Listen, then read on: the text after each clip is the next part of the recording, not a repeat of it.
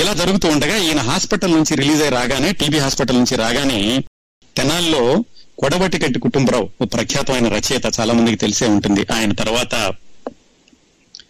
మన దీనిలో ఉన్నారండి. చందమామ పత్రికలో కూడా పనిచేశారు ఆయన. ఆ చక్రపాణి గారుకి పరిచయం అయ్యారు తెనాల్లో. పరిచయం అయ్యాక ఇద్దరూ కలిసి పంతొమ్మిది వందల ముప్పై ఐదులోనే అంటే ఆయన హాస్పిటల్ నుంచి రాగానే వాళ్ళు యువ అని ఒక మాస పత్రిక మొదలు పెట్టారు తెనాల్లో. తెనాల్లో ఆ రోజుల్లో చాలా మంది సాహితీకారులు ఉండేవాళ్ళు. సాహిత్యానికి తెనాలి ఆ, ముఖ్య కేంద్రంగా ఉంటూ ఉండేది పంతొమ్మిది వందల ముప్పై ఐదు ప్రాంతాల్లో. వీళ్ళు యువ అని ఒక మ్యాగజైన్ మొదలు పెట్టారు ఆ మ్యాగజైనే తర్వాత దాదాపుగా నలభై నలభై ఐదు సంవత్సరాల పాటు నిరాటంకంగా నడిచింది. మధ్యలో కొంచెం కొంచెం గ్యాప్స్ వచ్చినా కానీ తెనాల నుంచి మొదలై తర్వాత మద్రాసు వెళ్ళి తర్వాత హైదరాబాద్ వచ్చి చాలా స్టాండర్డ్ మాసపత్రికగా చాలా సంవత్సరాలు ఉంది. చక్కటి కథలు అందిస్తూ ఉండేది. ఇంకా యువ గురించి చెప్పాలంటే ఆ తర్వాత రోజుల్లో తనకి దీపావళి ప్రత్యేక సంచిక అని వస్తూ ఉండేది. చాలా పెద్ద పుస్తకం. దీపావళికి ప్రత్యేకంగా వేసేవాళ్ళు. దీపావళికి ప్రత్యేక సంచిక విడుదల చేయడం అన్నటువంటి సంప్రదాయాన్ని ఈ యువ మాసపత్రిక మొదలు పెట్టింది ఇంకోటి ఏంటంటే దానికి చిన్నగా కునేగా సెంట్ అని ఉండేది. ఆ సెంటు రాసి పంపించేవాళ్ళు ప్రతి పుస్తకాన్ని. దాంట్లో ఆ సమకాలీనంలో ఉన్నటువంటి ప్రఖ్యాతమైన రచయిత రచయితరుల కథలన్నీ ఉంటూ ఉండేవి. ఆ దీపావళి సంచికని అందరూ చాలా సంవత్సరాల పాటు దాచుకుంటూ ఉండేవాళ్ళు అనమాట వడ్డాది పాపయ్య గారని ఆయన ముఖ చిత్రం లోపల చిత్రాలు వేస్తూ ఉండేవాళ్ళు.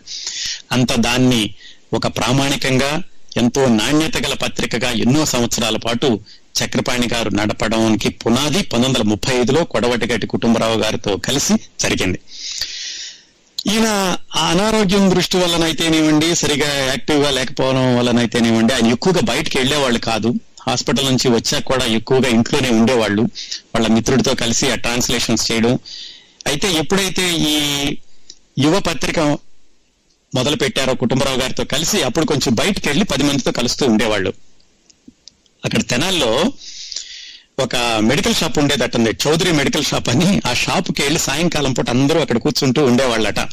ఇంకా రచయితలు ప్రఖ్యాత రచయితలు అప్పట్లో జీవి కృష్ణారావు గారు గోపీచంద్ ధనికొండ హనుమంతరావు వీళ్ళందరూ అక్కడ కూర్చుని సాయంకాలం కూడా కబుర్లు చెప్పుకుంటూ ఉండేవాళ్ళు. అక్కడికే ఈయన చక్రపాణి గారు తన మిత్రుడు ఈదర్ లక్ష్మీనారాయణతో కలిసి అక్కడికి వెళ్ళి వాళ్ళందరితో కూర్చొని సాహిత్య చర్చలు చేస్తూ ఉండేవాళ్ళు. అయితే ఈయన యువ పత్రిక విహారీ ఇలా నడుస్తూ ఉండగా పంతొమ్మిది వందల ముప్పై తొమ్మిది నలభై ప్రాంతాల్లో ఈయన కొల్హాపూర్ వెళ్ళడం తటస్థించింది. అది ఎలా జరిగిందంటే మీకు ఇంతకు ముందు చెప్పాను ఈయన బెంగాలీ నవళ్ళు తెచ్చిపెట్టడానికి రామారావు అని ఒక ఆయన ఉండేవాడు. ఆయన కలకత్తా నుంచి ఈయనకి పుస్తకాలు తెచ్చిపెట్టేవాడు అని చెప్పాను కదా. ఆయన ఆ రామారావు అన్న ఆయన ఎలాగో ఆయన చదువు అయిపోయాక ఆయన రకరకాల వ్యాపకాలు అయ్యాక చివరికి ఆయన ఒక సినిమాకి ప్రొడక్షన్ యూనిట్లో జాయిన్ అయ్యాడు ఆయన. ఆ సినిమా పేరు ధర్మపత్ని. అది పంతొమ్మిది వందల ముప్పై తొమ్మిది నలభై ఆ ప్రాంతాల్లో మహారాష్ట్రలోని కొల్హాపూర్లో దాన్ని షూటింగ్ చేశారు. దానికి ఆయన ప్రొడక్షన్లో ఉన్నాడు. ఎవరు? రామారావు గారు. ఆ ధర్మపత్నిలో ఏమైందంటే దానికి ఎవరో మాటలు రాశారు. అది ఆ దర్శకుడు పి పుల్లయ్య. ఆయనకేం నచ్చలేదు. నచ్చక ఈ రామారావుని అడిగారు. ఏమైనా దీనికి నచ్చలేదు మరి ఏం చేద్దామంటే అప్పటికే ఆ రామారావు గారికి చక్రపాణి గారి రచన వైదుష్యం తెలిసి ఉండడం వల్ల ఆయన పి గారికి చెప్పారు అయ్యా తెనాల్లో చక్రపాణి అని ఒక ఆయన ఉన్నారు. ఆయన్ని పిలిపిస్తే బాగా రాస్తారు.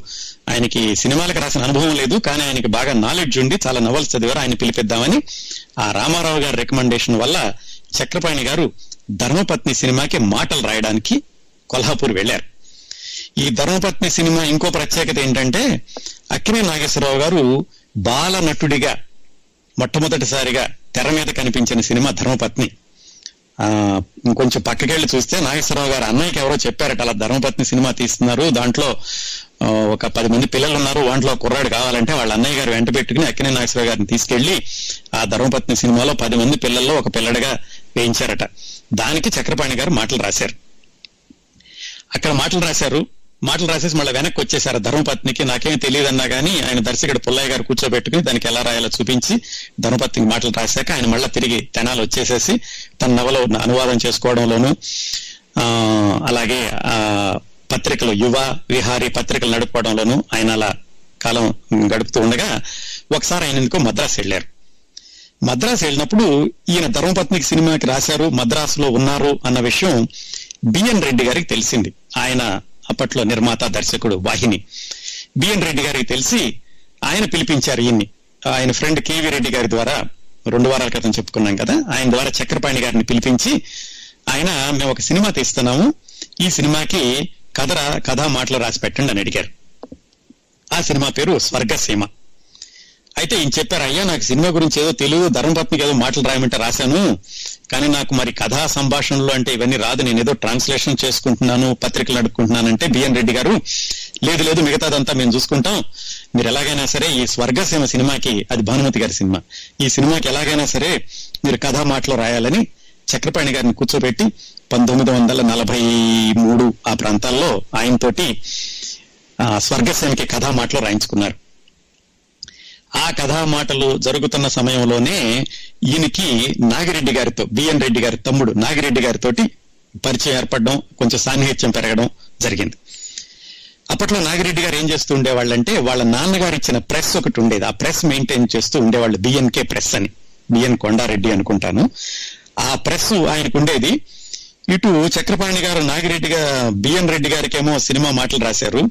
కానీ చక్రపాణి గారి ముఖ్యమైన వృత్తి పుస్తకాలు వేయడం పత్రికలు నడపడం ఆ విధంగా ఆయనకి నాగిరెడ్డి గారికి చాలా సాన్నిహిత్యం కుదిరింది. కుదిరి నాగిరెడ్డి గారు చెప్పారు. ఈయన కూడా ఇంకా సినిమా అయిపోయి వెళ్ళిపోదాం అనుకున్నారు. స్వర్గసీమకి వెళ్ళిపోదాం అనుకుంటే నాగిరెడ్డి గారు చెప్పారు ఈ మీరు ఎలాగో పుస్తకాలు వేస్తున్నారు కదా మనకి ప్రెస్ ఉంది మీరు కూడా మద్రాసు వచ్చేస్తే బాగుంటుంది వచ్చేస్తే మీరు ఇక్కడ నుంచే పుస్తకాలు వేసుకోవచ్చు అని ఆయన చక్రపాణి గారిని మద్రాసు రమ్మని ఆహ్వానించారు.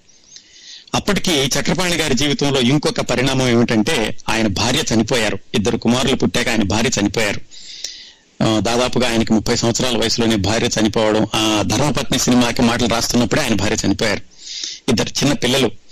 ఇద్దరు చిన్న పిల్లల్ని ఇక్కడ తెనాల్లో వాళ్ళ అమ్మమ్మ గారింటి దగ్గర ఉంచి ఈయన మద్రాసు వెళ్ళి నాగిరెడ్డి గారితో కలిసి ఈ యువ పబ్లికేషన్స్ తరఫున పుస్తకాలు పబ్లిష్ చేయడం ఆయన పత్రికలు నడపడం చేస్తూ ఉండేవాళ్ళు. ఈయన మద్రాసు వెళ్ళగానే నాగిరెడ్డి గారికి కొంచెం ఆయనకి సాహిత్యం మీద ఎక్కువ తెలియకపోయినా కానీ వాణిజ్యపరంగా బిజినెస్ పరంగా ఆయన చూసుకుంటుండేవాళ్ళు ఈయనకి సాహిత్య రంగంలో ఎక్కువ పట్టున్నటువంటి చక్రపాణి గారు ఆయన పక్కన చేరడం ఆయనకి చాలా బలం వచ్చింది. వాళ్ళిద్దరూ కలిసి ఏం చేశారంటే అప్పట్లో ఆంధ్రజ్యోతి అని ఒక పత్రిక మూతపడుతుంటే దాన్ని కొన్నారు.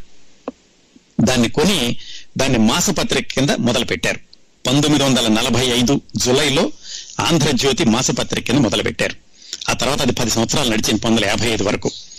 అది ఎంత చక్కగా ఉండేదంటే ఆ పత్రిక అప్పట్లో సంపాదకీయాల దగ్గర నుంచి దాంట్లో వచ్చేటటువంటి ప్రతి శీర్షిక ప్రతి కథ ప్రతి వ్యాసం కూడా ఎంతో ప్రామాణికంగా ఉంటూ ఉండేవి.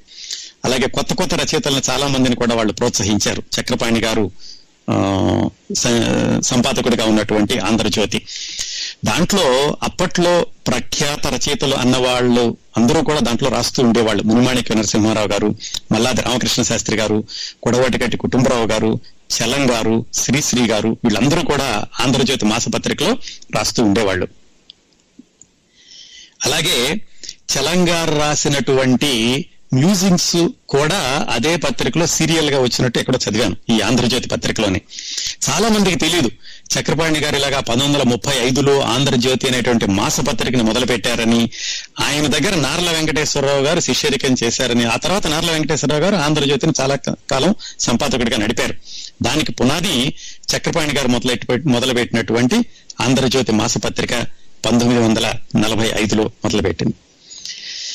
ఇంకా చక్రపాణి గారి సంపాదకత్వానికి ఆయన ముందు చూపుకి చాలా గొప్ప నిదర్శనం ఏమిటంటే యువ మాసపత్రిక ఒకటైతే చందమామ మాసపత్రిక ఆయన్ని చిరస్థాయిగా నిలబెట్టింది. అప్పటికీ ఇప్పటికీ ఎప్పటికీ కూడా అన్ని వర్గాల అన్ని వయసుల పాఠకులకి దగ్గర చేసింది చందమామ. ఆ చందమామ కబుర్లు తెలుసుకోబోయే ముందు ఇంకొక పాట విందాం. కోలు కోలో ఎన్న కోలో నా సామి కొమ్మలిద్దరు మాంటి జోడు. కోలు కోలో ఎన్న కోలో నా సామి కొమ్మలిద్దరు మాంచి జోడు. మేలు మేలో ఎన్న మేలో నారంగా కొమ్మలకు వచ్చింది జీడు మేలు మేలో ఎన్న మేలో నారంగా కొమ్మలకు వచ్చింది జీడు ఈ ముద్దు గుమ్మలకు చూడాలి జోడు. కోలు కోలో ఎన్న కోలో నా సామి కొమ్మలిద్దరు మాంచి జోడు. ఆహా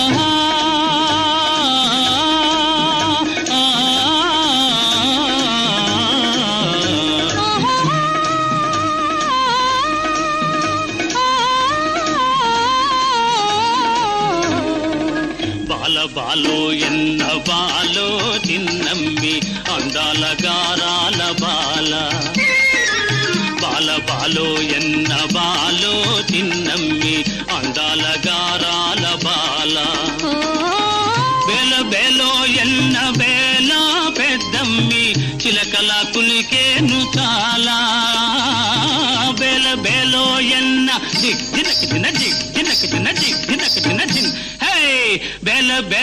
ఎన్నబేలా పెద్దమ్మి చిలకల కులికేను చాలా ఈ బేల పలికితే ముత్యాలు రాలా. కోలు కోలో ఎన్న కోలో నా సామి కొమ్మలిద్దరు మాంచి జోడు. ఆహా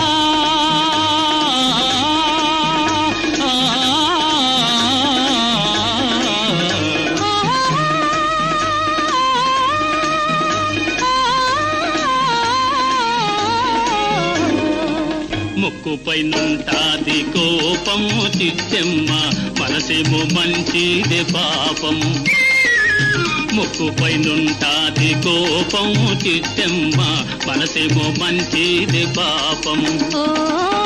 ఇంటికి వెలుగైన దీపం బుల్లెమ్మ కంట చూసిన పోగు తాపం ఇంటికి వెలుగైన దీపం బుల్లెమ్మ కంట చూసిన పోగు తాపం. జంతుంటే ఎందురా నీదు ఏ లోపం.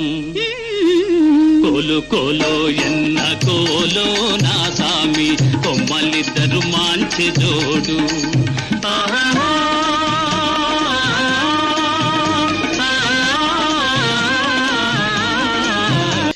చందమామ ఆ పేరు వింటుంటేనే మనకి వెన్నెల గుర్తొస్తూ ఉంటుంది మనసులోనూ ఆలోచనల్లోనూ. ఆ చందమామ పత్రిక మొదలు పెట్టడానికి ముఖ్య కారణం చక్రపాణి గారు. అది ఎలా జరిగిందంటే ఈయన బెంగాలీ పుస్తకాలు తెప్పించుకుంటూ ఉండేవాళ్ళు బెంగాల్ నుంచి అనుకున్నాం కదా. ఆ పుస్తకాలు తెచ్చేటప్పుడు బెంగాలీ భాషలో ఎక్కువగా చిన్నపిల్లల కామిక్ బుక్స్ వస్తూ ఉండేవి. ఇదంతా మళ్ళా పంతొమ్మిది వందల ముప్పై ఐదు నలభై ప్రాంతాల్లో. ఆ పుస్తకాలన్నీ చూశాక చక్రపాణి గారికి అనిపించేది మనం కూడా తెలుగులో ఏదైనా పిల్లలకి ఇలా చక్కటి పత్రిక తీసుకొస్తే బాగుంటుంది అని. కాకపోతే ఏంటంటే పిల్లల పత్రిక అనగానే చాలా బొమ్మలు ఉండాలి రంగులు ఉండాలి ఆర్భాటాలు ఉండాలి పిల్లలకి చాలా అట్రాక్టివ్గా ఉండాలి. అవన్నీ ఆయన ఒక్కడికే చేయడానికి సంభవం ఆయనకి ప్రణాళిక అది నిజరూపం దాల్చలేదు ఆయన ఒక్కడి వల్ల. ఎప్పుడైతే ఆయన నాగిరెడ్డి గారితో కలిసి మద్రాసులో ఉండడం మొదలుపెట్టి ఈ ఆంధ్రజ్యోతి పత్రికని మొదలు పెట్టడం ఆయన సొంతంగా యువ పత్రికను నడపడం విహారీ పత్రిక నడవడం వీటన్నిటి అనుభవం వచ్చాక నాగిరెడ్డి గారికి చెప్పారు ఒకసారి. నాకు ఇలాగ పిల్లల పత్రిక పెట్టాలని ఉంది ఒక మంచి పిల్లల పత్రిక మొదలు పెడదాం అనగానే నాగిరెడ్డి గారు వెంటనే సరే అన్నారు. చక్రపాణి గారు నాగిరెడ్డి గారు చక్కటి కాంబినేషన్ ముట్టు ముందు నుంచే. చాలా విచిత్రం ఏంటంటేనండి నాగిరెడ్డి చక్రపాణి అనగానే చాలా మంది అనుకుంటూ ఉంటారు.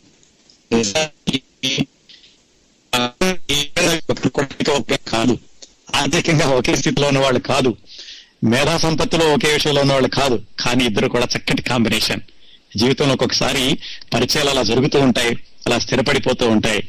అలా వాళ్ళకి కలిగినటువంటి స్నేహం చిట్ట చివరి వరకు కూడా ఆయన చక్రపాణి గారు చనిపోయే వరకు కూడా వాళ్ళ స్నేహం అలాగా నిరాటంకంగా ఏమాత్రం మధ్యలో అవరోధాలు పరపొచ్చాలు లేకుండా కొనసాగింది. ఆ చక్కటి కాంబినేషన్ మొదలైన కొత్తలోనే చక్రపాణి గారు నాగిరెడ్డి గారికి ఇలా పిల్లల పత్రిక మొదలు పెడదామని చెప్పడం ఆయన ఒప్పుకోవడం మొట్టమొదటి ఇష్యూ చందమామ పంతొమ్మిది వందల నలభై ఏడు జులై అంటే మనకి స్వాతంత్ర్యం రావడానికి ఒక నెల ముందు మొదలైంది.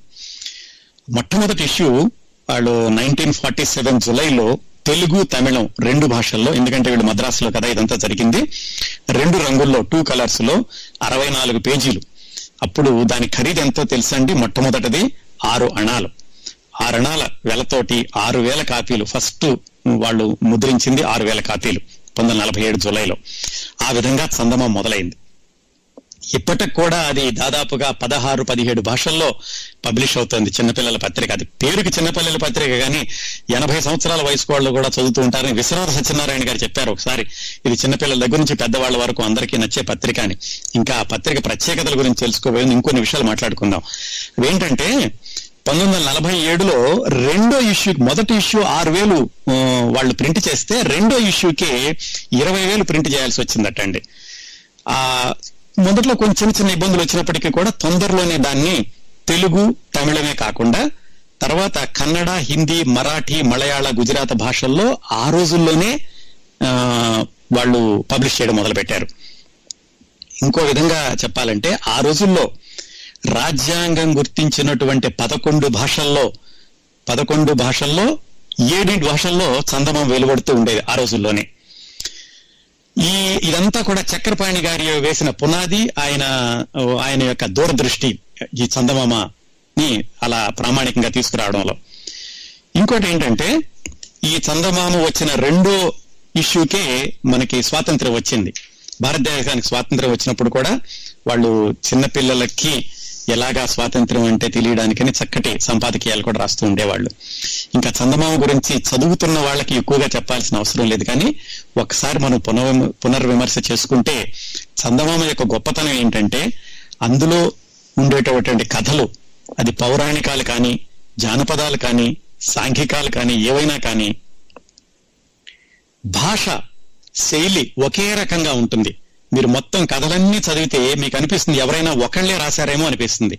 దానికి కారణం ఏంటంటే చక్రపాణి గారు ఒక ఒక దాంట్లో నియమం పెట్టారు. ఏంటంటే వచ్చిన కథలన్నిటినీ యథాతథంగా ప్రచురించడం కాకుండా మనం అన్ని తిరగరాయాలి. ఎలా తిరగరాయాలి?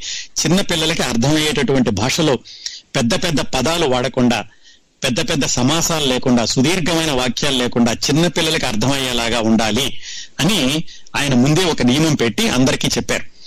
అందుకని ఆయన కొన్ని కథలను ఆయన తిరగరాసేవాళ్ళు. ఆ తర్వాత తెనాల నుంచే ఆయన తీసుకెళ్ళినటువంటి దాసరి సుబ్రహ్మణ్యం గారని ఆయన చివరి వరకు చందమామలో ఉన్నారు. ఆయన కొన్ని కథలను తిరగరాసేవాళ్ళు. దాంట్లో స్టాఫ్ అంతా కూడా కథలు తిరగరాసి ఒక యూనిఫామ్గా ఉండేలాగా చూసుకుంటూ ఉండేవాళ్ళు. అలాగే ఇంతకుముందు చెప్పుకున్నాం కదా ఈయన రామారావు గారని ఈయనకి బెంగాల్ నుంచి పుస్తకాలు తెచ్చి పెడుతూ ఉండేవాళ్ళని ఆయన తర్వాత నాగిరెడ్డి గారి పరిచయం తోటి వీళ్ళ సంస్థలో చేరి ఆయన కూడా చిట్ట చివరి నలభై సంవత్సరాల పాటు నాగిరెడ్డి చక్రపాణి గారితో ఉండి ఈ చందమామ పత్రిక మేనేజ్మెంట్ విషయాలన్నీ ఆయన చూసుకుని మేనేజర్గా ఉండేవాళ్ళు ఆ రామారావు గారు. అందుకని ఆయన చందమామ రామారావు గారు అంటారు. అటువైపు రామారావు గారు ఇటు దాసరి సుబ్రహ్మణ్యం గారు చక్రపాణి గారి యొక్క ఆధ్వర్యంలో ఆ చందమామ పత్రిక ఎంత అభివృద్ధి చెందిందంటే అది సృష్టించినటువంటి రికార్డులు బహుశా భారతదేశంలో ఏ బాలల మాసపత్రిక కూడా సృష్టించి ఉండదు. తర్వాత చాలా మాసపత్రికలు వచ్చినప్పటికీ చందమామకు ఉన్నటువంటి స్టాండర్డ్ ఇంకా ఏ పత్రికలు కూడా చేరుకోలేకపోయినవి. ప్రఖ్యాత రచయిత ఈనాటి ప్రముఖ ప్రఖ్యాత రచయిత మన మల్లాది వెంకటకృష్ణమూర్తి గారు చెప్పారు. ఆయన లాంగ్వేజ్ నేర్చుకు కథలు రాయడం ఎలా నేర్చుకున్నారంటే చందమామ ద్వారా నేర్చుకున్నానని చిన్న చిన్న వాక్యాలు అందరికీ అర్థమయ్యే వాక్యాలు బ్రెయిన్ మీద పెద్దగా స్ట్రెస్ పెట్టిన వాక్యాలు ఎలా రాయాలి చిన్న చిన్న వాక్యాల్లోనే భావాన్ని ఎలా తెలియచేయాలి ఇవన్నీ కూడా చందమామకి ఒక బేస్ లైన్గా చక్రపాణి గారు ముందులోనే నిర్వచించి పెట్టారు. అలాగే ఇంకోటి ఏంటంటే ఈ చందమామ కథల్లో జానపదాలు చెప్పినా పౌరాణికాలు చెప్పినా ఎక్కడా కూడా మూఢ నమ్మకాలని మూఢ విశ్వాసాలని ప్రోత్సహించేవాళ్ళు కాదు. ప్రతి కథలోనూ చిన్న పిల్లలకి ఏదో ఒక నీతి చెప్పాలి. వాళ్ళ వ్యక్తిత్వాన్ని తీర్చిదిద్దేటటువంటి ఒక అంశం ప్రతి కథలోనూ ఉండాలి. ఊరికే కాకమ్మ కథలు కాకుండా అన్నట్టుగా చెప్పేవాళ్ళు. అయితే అది పెద్ద పాఠాల్లాగా ప్రవచనాల్లాగా ఉండేది కాదు. ఒక చిన్న సంఘటన చెప్పి పిల్లల మనసు ఎలాగా దాన్ని అన్వయించుకుని దాన్ని అర్థం చేసుకుని ఆచరిస్తే బాగుంటుందో పిల్లలకి ఎలా ఎక్కించాలో కరెక్ట్గా అలాంటి భాషలో అలాంటి టెక్నిక్తో కథల్ని నడిపిస్తూ వచ్చారు చక్రపాణి గారు. ఆయన బ్రతికినంత కాలం ఆయన దానికి సంపాదకుడిగా ఉండి సంచాలకుడిగా ఉండి దాన్ని ఏమాత్రం స్టాండర్డ్ తగ్గకుండా చేశారు. ఇంకా ప్రస్తుతం నాకు తెలిసినంతలో అది పదహారు భాషల్లోనూ పదిహేడు భాషల్లోనూ వస్తుందండి ఇండియాలో. అలాగే అంతర్జాతీయ భాషలో మొట్టమొదటిసారిగా ప్రచురించబడిన బాలల మాసపత్రిక కూడా చందమామ. అది ఎప్పుడంటే సింహళీస్ భాషలో పంతొమ్మిది వందల డెబ్బై ఎనిమిదిలో చక్రపాణి గారు చనిపోయాక సింహళీస్ భాషలో దాన్ని ప్రచురించారు. అలాగే సంస్కృత భాషలో వెలువడిన మొట్టమొదటి సంస్కృత పిల్లల మాసపత్రిక కూడా చందమామ. అలాగే బ్రెయిలీ లిపిలో మొట్టమొదటిసారిగా ప్రచురించింది కూడా చందమామ. ఇంకోటి ఏంటంటే గిరిజన భాష ఉందండి. సంతాలి అని ఆ గిరిజన భాషలో మొట్టమొదటిసారిగా వెలువడిన మాసపత్రిక చందమామ. అది రెండు వేల నాలుగులో అంటే చక్రపాణి గారు చనిపోయిన ముప్పై సంవత్సరాల తర్వాత కూడా దాని సాంప్రదాయాన్ని నాగిరెడ్డి గారి పిల్లలు కొనసాగిస్తూ అదే ప్రమాణంతో ఈ రోజు కూడా దాన్ని కంటిన్యూ చేస్తున్నారు. అలాగే ఈ చందమామ రికార్డులు చెప్పుకోవాలని ఇక చాలా మీరు ఎప్పుడైనా చందమామ డాట్ కామ్కి వెళ్ళి చూడండి. పాత పత్రికలు అన్నీ ఉంటాయి. ఇప్పుడు మనం మాట్లాడుకున్న పంతొమ్మిది వందల నలభై ఏడు జులై పత్రిక కూడా ఉంది దాంట్లో. చూస్తే మీకు అర్థమవుతుంది. చక్రపాణి గారు ఎంత దూరదృష్టితోటి ఎంత చక్కటి విలువలతోటి ఆ పత్రికను మొదలు పెట్టారో చూడండి. మొట్టమొదటి పత్రిక చాలా ఆసక్తికరంగా ఉంటుంది. పంతొమ్మిది వందల నలభై ఏడు జులై పత్రిక చదువుతుంటేను. ఆ పత్రిక అంత స్టాండర్డ్గా కొనసాగిస్తూ వచ్చారు చిట్ట చివరి వరకును. ఆ పత్రికను చదివే వాళ్ళల్లో ఎంతో మంది ఉన్నారు. అప్పట్లో ఆ వివి గిరి జవహర్లాల్ నెహ్రూ వీళ్ళందరూ కూడా చందమ పత్రికని చదువుతూ ఉండేవాళ్ళట ఆఫ్ కోర్స్ ఇంగ్లీష్ భాషలోను. అలాగే చెప్పుకున్నాం కదా చాలా మంది రచయితలకి ఆ భాష రాయడానికి భాష చదవడానికి కూడా చందమామను ప్రామాణికంగా తీసుకుంటే ఉండేవాళ్ళు. అలాగే ఇందాక చెప్పుకున్నా కదా దాసరి సుబ్రహ్మణ్యం గారని ఈయన చక్రపాణి గారి తెనాల నుంచి తీసుకెళ్ళారని ఆయన రాసినటువంటి రాకాశిలోయ జ్వాలాద్వీప రహస్యం ఇంకా కంచుకోట ఇలాంటి సీరియల్స్ అన్ని కూడా ఇవాళ రేపు వస్తున్నటువంటి గ్రాఫిక్ ఓరియంటెడ్ హాలీవుడ్ సినిమాలకి ఏమాత్రం తీసిపోకుండా ఉండేవి. మీరు పాత పత్రికలు ఒకసారి వెళ్ళి చూడండి. అందులో ఉన్న బొమ్మలు కానీ అందులో ఉన్న ఆ క్యారెక్టర్స్ యొక్క చిత్ర చిత్రాలు కానీ అవన్నీ కూడా మొన్న వచ్చిన యావటార్ సినిమా ఇవన్నీ చూసారా? ఆ సినిమాలో ఉన్న క్యారెక్టర్స్ చాలా వరకు ఆ చందమాలో కనిపిస్తూ ఉంటాయి. అంటే ఇవన్నీ ఎందుకు చెప్తున్నానంటే చక్రపాణి గారి దూరదృష్టి చక్రపాణి గారు నమ్మిన విలువలు ఆయన ఆచరించిన విలువలు ఆచరింప చేసిన విలువలు అవన్నీ కూడా చందమామని ఇంతకాలం నిలబెట్టగలిగినాయి నిలబెడుతున్నాయి కూడా. పరీక్షలు పరీక్షలు పరీక్షలు పాడు పరీక్షలు పాఠాలు రాకపోయినా పరీక్షలు కూర్చున్నాయి. పరీక్షకు ఎట్లా ఎగ్గొట్టడం? ఆ, కడుపులో నొప్పి వచ్చిందని అంక పెట్టేస్తాను.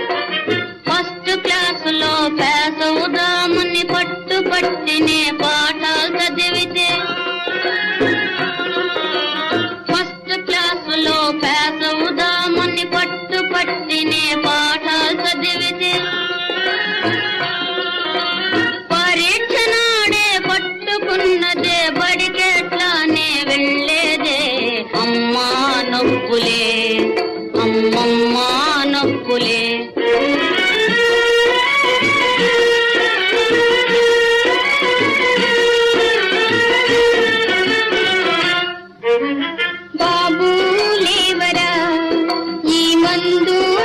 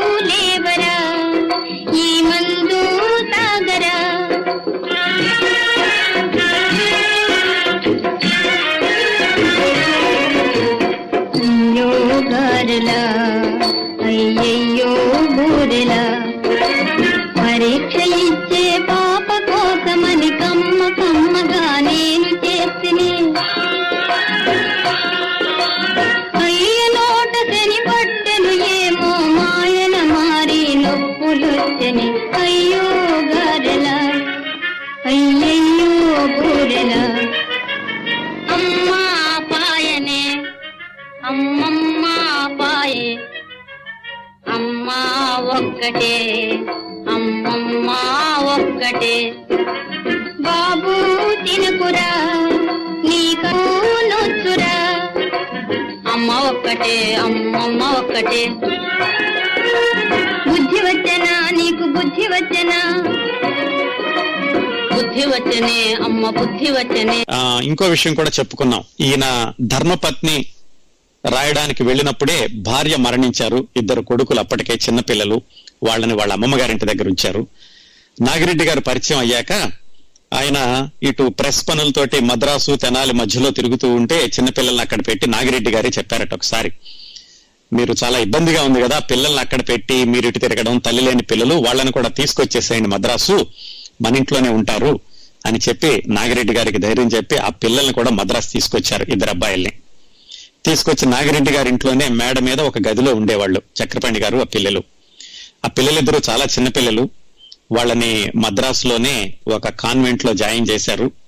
అక్కడ హాస్టల్లో సీట్ రాలేదు. అందుకని ఇంటి దగ్గర నుంచి వెళుతూ ఉండేవాళ్ళు. తల్లి లేదు పిల్లలకి. నాగిరెడ్డి గారే పిలిచి మీరు తల్లి లేదని అనుకోవద్దు అని తన భార్యను పిలిచి ఈ పిల్లలకు కూడా నువ్వే తల్లిలాగా చూసుకోవాలి అని చెప్పారు. ఆవిడ కూడా ఆనందంగా ఒప్పుకున్నారు. ఆ విధంగా చక్రపాణి గారి పిల్లలు నాగిరెడ్డి గారి పిల్లలు కలిసి పెరిగారు. వీళ్ళేమో నాగిరెడ్డి గారి ఇంట్లోనే పైన ఉండేవాళ్ళు చక్రపాణి గారి పిల్లలను. నాగిరెడ్డి గారు ఒక చోట రాశారు. ఏమనంటే ఆ పిల్లలు ఈ పిల్లలు కలిసి ఒకే చోట పడుకునే వాళ్ళంట ఎంతో అన్యోన్యంగా కలిసి పెరిగారు. వాళ్ళందరూ ఒక రూమ్లో పడుకుంటే నాగిరెడ్డి గారికి ప్లేస్ లేక ఆయన బయట వరండాలో పడుకునేవాళ్ళట. అలాగే చక్రపాణి గారికి నాగిరెడ్డి గారికి ఎంత స్నేహం అంటే మొదలైన దగ్గర నుంచి నాగిరెడ్డి గారిని ఎవరు ఏమన్నా కానీ ఈవెన్ పిల్లలు కూడా ఏ మాట అన్నా కానీ చక్రపాణి గారు ఊరుకునేవాడు కాదట. అంతగా ఆయన నాగిరెడ్డి గారిని అభిమానిస్తూ ఉండేవాళ్ళు. అలాగే ఏదైనా పని మీద నాగిరెడ్డి గారు బయటికి వెళ్ళి రాత్రి రావడం ఆలస్యం అయితే ఆయన వచ్చే వరకు అలాగా మెలకువగా ఉండి ఎదురు చూసి చక్రపాణి గారు ఆయన చనువుగా మందలించేవారట. ఇలా ఇంత లేటుగా వస్తే మేము ఎంత కంగారు పడుతున్నాము అని. ప్రతి నిమిషం కూడా నాగిరెడ్డి గారి క్షేమం గురించి ఆయన ఆరోగ్యం గురించి చక్రపాణి గారు ఎంతో శ్రద్ధ తీసుకుంటూ ఉండేవాళ్ళు. అదే చక్ నాగిరెడ్డి గారు కూడా చక్రపాణి గారి గురించి వాళ్ళ పిల్లల గురించి ఎంతో అభిమానంగా ఉంటూ ఉండేవాళ్ళు. అది ఆ పరస్పర స్నేహం వాళ్ళకి పంతొమ్మిది వందల నలభై ఎనిమిది నలభై తొమ్మిది ప్రాంతాల నుంచి అలా పెరుగుతూ వచ్చింది. ఇదిలా ఉండగా నాగిరెడ్డి గారి అన్నయ్య బిఎన్ రెడ్డి గారు అనుకున్నాం కదా వాహిని పిక్చర్స్ ఆ, అనే పతాకం మీద స్వర్గసీమ సుమంగళి దేవత ఈ సినిమాలన్నీ తీశారు. ఆ బిఎం రెడ్డి గారికి ఒక భాగస్వామి మూలా నారాయణ స్వామి గారు. వాళ్ళు వాహిని స్టూడియోస్ అని ఒక స్టూడియోస్ కూడా కట్టుకున్నారు. అప్పుడు ఏమైందంటే పంతొమ్మిది వందల ముప్పై తొమ్మిది నలభై ప్రాంతాల్లో నలభై తొమ్మిది ప్రాంతాల్లో ముప్పై తొమ్మిది కాదు క్షమించాలి నలభై తొమ్మిది ప్రాంతాల్లో అప్పటికి నాగిరెడ్డి గారు చక్రపాణి గారు ఆంధ్రజ్యోతి అనే పత్రిక నడుపుతున్నారు చందమామ పత్రిక కూడా నడుపుతున్నారు. కాకపోతే బిఎన్ రెడ్డి గారి బిఎన్ రెడ్డి గారి వాహిని పిక్చర్స్లో నాగిరెడ్డి గారి కూడా కొంత వాటా ఉంది. కానైతే తమంత తాముగా సినిమాలు నిర్మిద్దామని ఎప్పుడు అనుకోలేదు నాగిరెడ్డి గారు అంతవరకు. ఆ సమయంలో పంతొమ్మిది వందల నలభై తొమ్మిది ప్రాంతాల్లో ఈ వాహిని స్టూడియోస్లో ముఖ్య భాగస్వామి అయిన మూలా నారాయణ స్వామి అనే ఆయనకి ఇన్కమ్ ట్యాక్స్ ఇబ్బందులు వచ్చినాయి. వచ్చి దాదాపుగా ఆ వాహిని స్టూడియోస్ని ప్రభుత్వం జప్తు చేస్తుందేమో అన్న పరిస్థితి వెళ్ళినప్పుడు ఆయన నాగిరెడ్డి గారిని సంప్రదిస్తే నాగిరెడ్డి గారు చక్రపాణి గారు మాట్లాడుకుని ఆ స్టూడియోని వీళ్ళు లీజుకు తీసుకున్నట్టుగా రాయించుకున్నారు. రాయించుకుని మూలనారాయణ స్వామి గారికి డబ్బులు ఇచ్చారు. ఆయన అప్పులు తీర్చుకున్నారు అదంతా వేరే కథ. ఆ విధంగా వాహిని స్టూడియోస్ లీజ్ ద్వారా చక్రపాణి గారి సలహాతోటి నాగిరెడ్డి గారు తీసుకున్నారు. స్టూడియో తీసుకున్నాక వాళ్ళకి అప్పుడు ఆలోచన వచ్చింది. మనం కూడా సొంతంగా సినిమా తీస్తే ఎలా ఉంటుంది అని. అప్పుడు ఆల్రెడీ చక్రపాణి గారు ఎలాగో రచయిత ఆయన పత్రికలు నడుపుతున్నారు పుస్తకాలు ట్రాన్స్లేట్ చేశారు ఇవన్నీ జరిగినాయి కాబట్టి నాగిరెడ్డి గారు చక్రపాణి గారిని మీరే కథ రాయండి అని అడిగారు. ఆ విధంగా చక్రపాణి గారు విజయ ప్రొడక్షన్స్ బ్యానర్ మీద మొట్టమొదటిసారిగా నిర్మించిన షావుకారు అనే చిత్రానికి కథ మాటలు వ్రాయడం మొదలైంది. అంతకు ముందే ఆయన స్వర్గసీమకి ధర్మపత్నికి మాటలు రాశారు స్వర్గసీమకి కథ మాటలు రాశారు. ఈ విజయ ప్రొడక్షన్స్ సొంత బ్యానర్ మీద ఈ స్టూడియో లూజుకి తీసుకున్నాక మొట్టమొదటిగా వాళ్ళు నిర్మించిన చిత్రం షావుకారు వెనకాల చక్రపాణి గారి పునాది ఆ విధంగా ఉంది. అయితే ఈ సినిమాలో కథ అనుకున్నప్పుడు ఆయనకి పల్లెటూరు నేపథ్యం నుంచి వచ్చిన వారు కాబట్టి ఆయన పల్లెటూరు గ్రామీణ నేపథ్యాన్ని తీసుకుని కథ రాసుకున్నారు. షావుకారు పేర్లోనే తెలుస్తుంది. ఒక బాగా డబ్బున్నతను ఉంటాడు వాళ్ళకు అబ్బాయి పక్కన ఇంకొక ఆయన వాళ్ళ అమ్మాయి వీళ్ళిద్దరూ ప్రేమించుకోవటం వాళ్ళిద్దరి మధ్యన ఎవరో అపార్థాలు సృష్టించడం మళ్ళీ కథ అంతా మలుపులు తిరుగుతూ వెళ్ళి చివరికి ఒకళ్ళనొకళ్ళు తెలుసుకోవడం వాళ్ళిద్దరు పిల్లలు పెళ్ళిళ్ళు చేసుకోవడం. క్లుప్తంగా చూస్తే కథ అలా ఉంటుంది. అయితే మనం మాట్లాడుకునేది మళ్ళా పంతొమ్మిది వందల నలభై తొమ్మిది యాభై ప్రాంతాల్లో. ఈ ముందైతే కథ మాత్రమే రాద్దాం అనుకున్నారు చక్రపాణి గారు. మాటలు రాయడానికి ఎవరినైనా పెట్టుకుందామని ఈయన దర్శకుడు ఎల్వి ప్రసాద్ గారిని అడిగారు. ఈ సినిమాకి దర్శకత్వానికని ఎల్వి ప్రసాద్ గారిని పెట్టుకున్నారు. ఎల్వి ప్రసాద్ గారికి అప్పట్లో ఒక నాటక రచయిత బాగా పరిచయం. ఆ నాటక రచయిత పేరు తర్వాత సినిమాల్లోకి వచ్చి పేరు తెచ్చుకున్న ఆత్రేయ గారు. ఆత్రేయ గారు ముందుగా నాటకాలు రాసేవాళ్ళు. ఆయన ఒక మూడు నాటకాలు రాసి ఆంధ్రదేశం అంతా ప్రదర్శనలు ఇస్తూ వెళుతూ మద్రాసులో ప్రదర్శన ఇచ్చినప్పుడు ఎల్వి ప్రసాద్ గారికి పరిచయం అయ్యారు పరిచయం అయినప్పుడు ఆత్రేయ గారిలోని నాటక రచయితని సంభాషణ చతురతని గమనించిన ఎల్వి ప్రసాద్ గారు ఈ షావుకారు సినిమాకి మాటలు రాయమని పిలిచారు. ఆయన వచ్చారు మాటలు రాయడం మొదలు పెట్టారు కానీ తర్వాత ఆయనకి అనారోగ్యం వల్ల ఆత్రేయ గారు మాటలు రాయడానికి కుదరలేదు. ఆ తర్వాత పాలగుమి పద్మరాజు గారని భీమవరంలో లెక్చరర్గా పనిచేసేవాళ్ళు ప్రముఖ కథా రచయిత తర్వాత చాలా సినిమాలకు రాశారు. ఆయన్ని పిలిచి ఆయనతో రాయిద్దాం అనుకున్నారు. అయితే ఆయన అప్పటికే వాహిని సంస్థలో బిఎన్ రెడ్డి గారికి మాటలు రాస్తున్నారు. అందుకని చెప్పేసి ఆయన కూడా కుదరలేదు. ఇంకా ఆ సమయంలో చక్రపాణి గారే పూనుకుని తాను రాసిన కథకి తానే మాటలు రాసి సంభాషణలు రాసి స్క్రిప్ట్ తయారు చేశారు. ఆ విధంగా షావుకారు స్క్రిప్ట్ తయారైంది. ఇంకా నటించడానికి నటీనటులు అనగానే ఎన్టీ రామారావు గారు. ఏమాత్రం ఆలోచన లేకుండా ఎల్వి ప్రసాద్ గారి రికమెండేషన్ తోటి ఎన్టీ రామారావు గారిని హీరోగా తీసుకున్నారు. అప్పటికి ఆయన వయసు ఇరవై ఎనిమిది సంవత్సరాలట షావుకారు చిత్రంలో వేసేటప్పటికి. అదే సమయంలో ఏమైందంటే ఇక్కడ తెలంగాణలో ఈ కమ్యూనిస్టు పార్టీ మీద నిషేధం రావడంతో ప్రజానాట్య మండలిలో ఉండే కళాకారులందరూ మద్రాసు వెళ్ళడం వాళ్ళల్లో కూడా కొంతమందిని ఎల్వి ప్రసాద్ గారి రికమెండేషన్ తోటి చక్రపాణి గారు ఈ షావుకారు సినిమాలో వేషాలు వేయించడానికి ఒప్పుకున్నారు. వాళ్ళలో వాళ్ళ పేర్లు ఏంటంటే చదలవాడ కుటుంబరావు వల్లం నరసింహారావు ఇలాంటి వీళ్ళందరూ ప్రజానాట్య మండలిలో ఉండేవాళ్ళు. ఈ షావుకారు సినిమా ద్వారా వాళ్ళు చిత్రరంగానికి కూడా పరిచయం అయ్యారు. ఇంకా రామారావు గారు అనుకున్నాక దాంట్లో హీరోయిన్గా వేయడానికి ఒక కొత్త అమ్మాయిని తీసుకున్నారు. వేరే చెప్పాల్సిన పని లేదు. షావుకారు జానకి అంటారు కదా ఎస్ జానకి. ఆవిడకి అప్పటి వయసు పదిహేడేళ్ళు అప్పటికే ఒక పాపట. సో ఆవిడ్ని ప్రధాన పాత్రకి తీసుకున్నారు హీరోయిన్ పాత్రకి. అలాగే ఇంకో విలన్ పాత్ర ఉంది. ఆ విలన్ పాత్రకి వేరే వాళ్ళు ఎవరెవరినో చెప్తే ఎల్వి ప్రసాద్ గారు మాత్రం చక్రపాణి గారికి చెప్పి ఒప్పించి ఎస్వి రంగారావు గారిని ఇందులో సున్నం రంగడు అనే విలన్ పాత్రకు తీసుకున్నారు. ఆ పాత్ర ద్వారా ఎస్వి రంగారావు గారు ఎంత పేరు తెచ్చుకున్నారో తర్వాత ఎలాగ చలనచిత్ర రంగంలో స్థిరపడిపోయారో ఆ కథ అంతా కూడా మనం ఎస్వి రంగారావు గారి గురించి మాట్లాడుకున్నప్పుడు వివరంగా చర్చించుకున్నాం ఐదారు వారాల క్రిందట. అది ఆ విధంగా నటీనటులు స్క్రిప్ట్ సిద్ధం అవడం చిత్రం అంతా నిర్మాణం జరిగింది. అయితే చక్రపాణి గారికి పల్లెటూరు నేపథ్యం నుంచి వచ్చారు కాబట్టి ఈ చిత్రాన్ని చాలా వాస్తవికంగా పల్లెటూరులో జరిగే సంభాషణలు పల్లెటూరులో జరిగే సన్నివేశాలు పల్లెటూరులో ఉన్నటువంటి పాత్రలు వాటిని యథాతథంగా సినిమాలో పెట్టారు. ఎవరైనా చూస్తుంటే పూర్తిగా ఆ నేపథ్యంలోకి ఆ వాతావరణంలోకి ఆ పల్లెటూరులోకి వెళ్ళిపోతారన్నమాట. అంత వాస్తవంగా తీర్చిదిద్దారు. అలాగే ఈ సినిమాలో అవసరమైనటువంటి రైతులు వాడే చర్నాకాలు గంటలు గోతాలు ఇలాంటివన్నీ కూడా వాళ్ళ ఐతానగరం నుంచి తెప్పించి వాటిని సినిమాలో పెట్టారు. సినిమాలో ఎక్కడ కూడా డ్రామా ఉండదు. చాలా మామూలుగా మనుషులందరూ పల్లెటూర్లు మనుషులు పల్లెటూరులో ఉన్నటువంటి ఎలా బిహేవ్ చేస్తారో అలాగే ప్రవర్తిస్తారు. ఇప్పుడు తరం ఈ సినిమాని చూస్తే ఆ రోజుల్లో పల్లెటూళ్ళు ఎలా ఉండేవి? ఆ రోజుల్లో పల్లెటూరి ప్రజల మధ్యన అనుబంధ బాంధవ్యాలు అనురాగాలు ఆప్యాయతలు ఎలా ఉండేవి అపార్థాలు కూడా ఎలా వస్తూ ఉండేవి వాటిని ఎలా అధిగమిస్తూ ఉండేవాళ్ళు. ఇలాంటివన్నీ ఒక చక్కటి ఊహాలోకాన్ని సూచి చూసినట్టుగా ఉంటుంది ఇప్పుడు ఈ సినిమాని చూస్తే. ఎందుకంటే పల్లెటూరుల్లో గ్రామాల్లో అప్పట్లో ఉన్నటువంటి స్వచ్ఛత అమాయకత్వం ఇప్పుడు లేదు కాబట్టి ఈ సినిమా చూస్తే ఒకసారి అరవై సంవత్సరాల క్రితం పల్లెటూళ్ళు ఎంత స్వచ్ఛంగా ఉండేయో తెలుస్తుంది. సినిమా అంతా చక్కగా షూటింగ్ అంతా అయిపోయింది. మొట్టమొదటి సినిమా అయినా కానీ చక్కటి ప్లానింగ్తో తీశారు. అయితే విజయ ప్రొడక్షన్స్ వాళ్ళు ఈ సినిమా మొదలు పెట్టినప్పుడు చక్రపాణి గారు నాగిరెడ్డి గారు ఒక మాట అనుకున్నారు. మనం ఈ ఒక సినిమా కాదు వరుసనే సినిమాలు తీద్దాం. స్టూడియో ఎలాగో లీజుకు తీసుకున్నాం కాబట్టి అని నటీనటుల్ని సాంకేతిక నిపుణుల్ని పారితోషికం కాకుండా నెల జీతం మీద తీసుకున్నారు. నెలకి ఇంత ఇస్తాం? మీరు మా కంపెనీలో పనిచేయాలి మేము వరుసనే సినిమాలు తీస్తూ ఉంటామని. అది కూడా చక్రపాణి గారి సలహానే అంటారు. ఆ విధంగా సినిమా పూర్తయింది. ఆ సినిమా పంతొమ్మిది వందల యాభై ఏప్రిల్ ఏడవ తేదీన విడుదలైంది.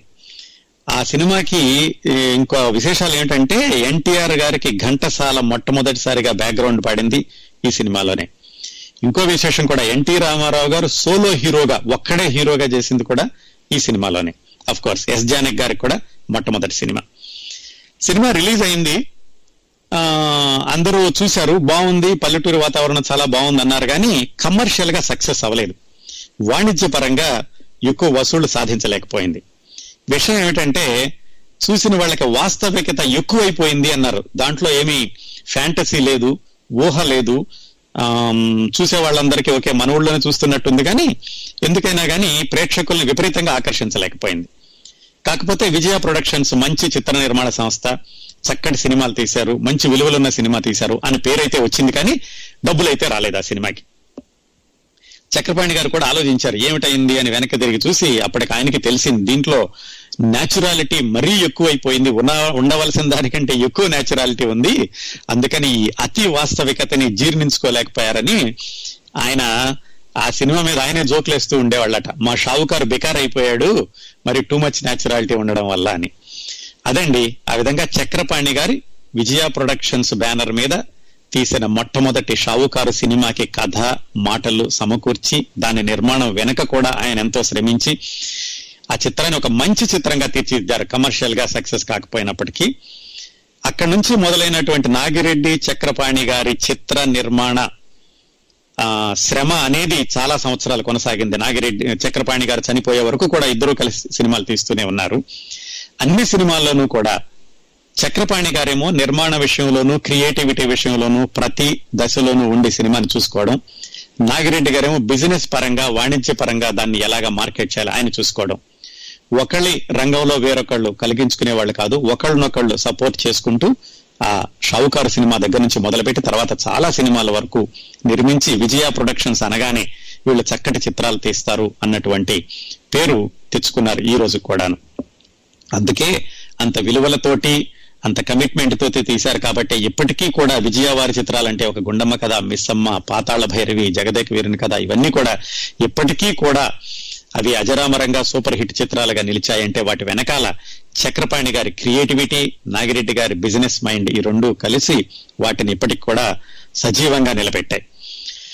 మరి చక్రపాణి గారి తర్వాత చిత్ర విశేషాలకు వెళ్ళబోయే ముందు షావుకారు చిత్రం నుంచి ఒక పాట విద్దాం. పలుకరాదతే ఇలుకా.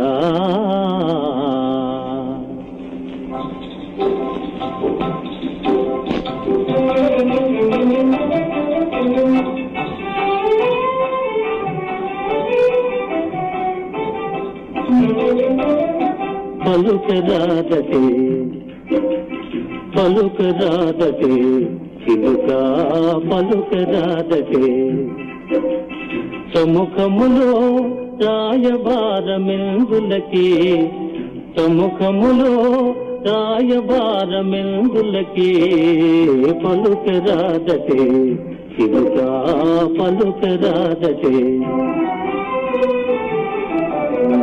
ఎరుగని వారమటే మొగమెరుగని వారమటే. ఎరుగని వారమటే మొగమెరుగని వారమటే పలికిన నేరమటే పలుకాడగ నేరవటే. ఎరుగు పొరుగు వారలకి అరమరికలు తగునటనే పలుకరాదటే చిలుకా పలుకరాదటే.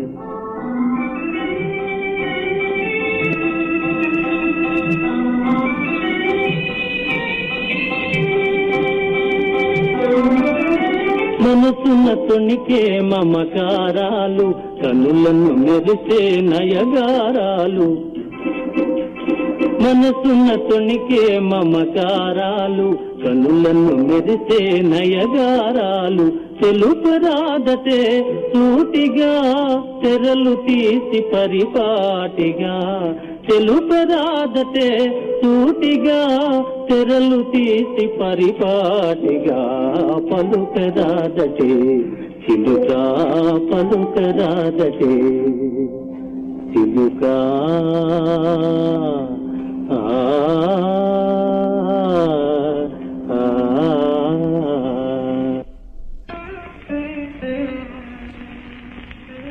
చిలుకా తెలుపవేదనే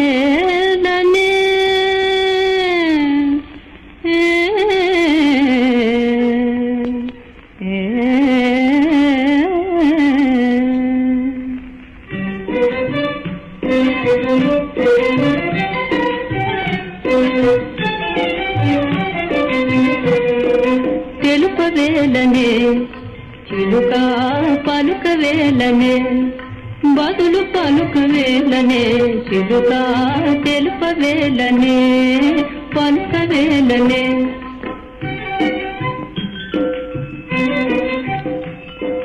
వలపు తలపులున్న కనుమాటు చాటు లేదా?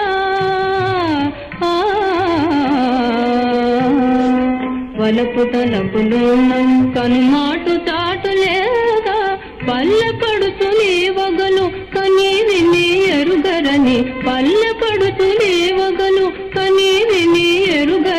తెలుప వేలనే చిలుక పలుకవేలనే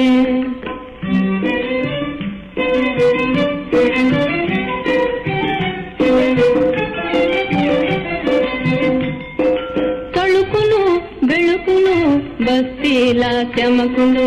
ఆ తళుకులు వెళుకును బస్తీల చెమకును పల్లెటూర చూపిస్తే పక పక నగుదురని నగుదురని తెలుపవేలనే చిలుక పలుకవేలనే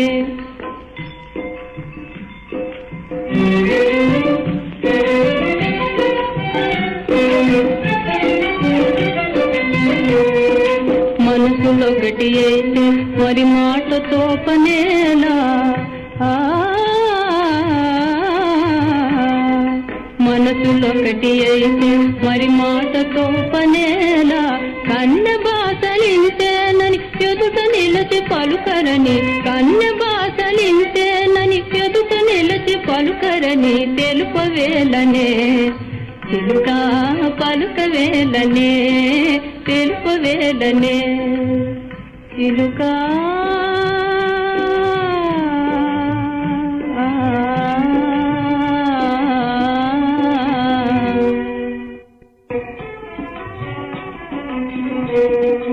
పలుకరాదటే చిలుక ఉలుకులేటికే పలుకరాదటే వలపు చిలుక రాదటే చిలుక పలుక రాదటే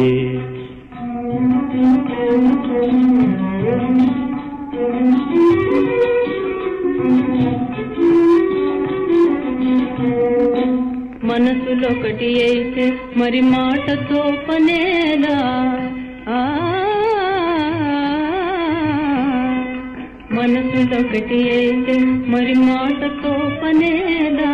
కన్న బాసలింతేనని ఎదుట నిలచి పలుకరని కన్న బాసలింతేనని ఎదుట నిలచి పలుకరని. తెలుసుకుంటుంది చిలుక పలుకు వింటినే నీ పలుకు వింటినే చిలుక తెలుసుకుంటినే.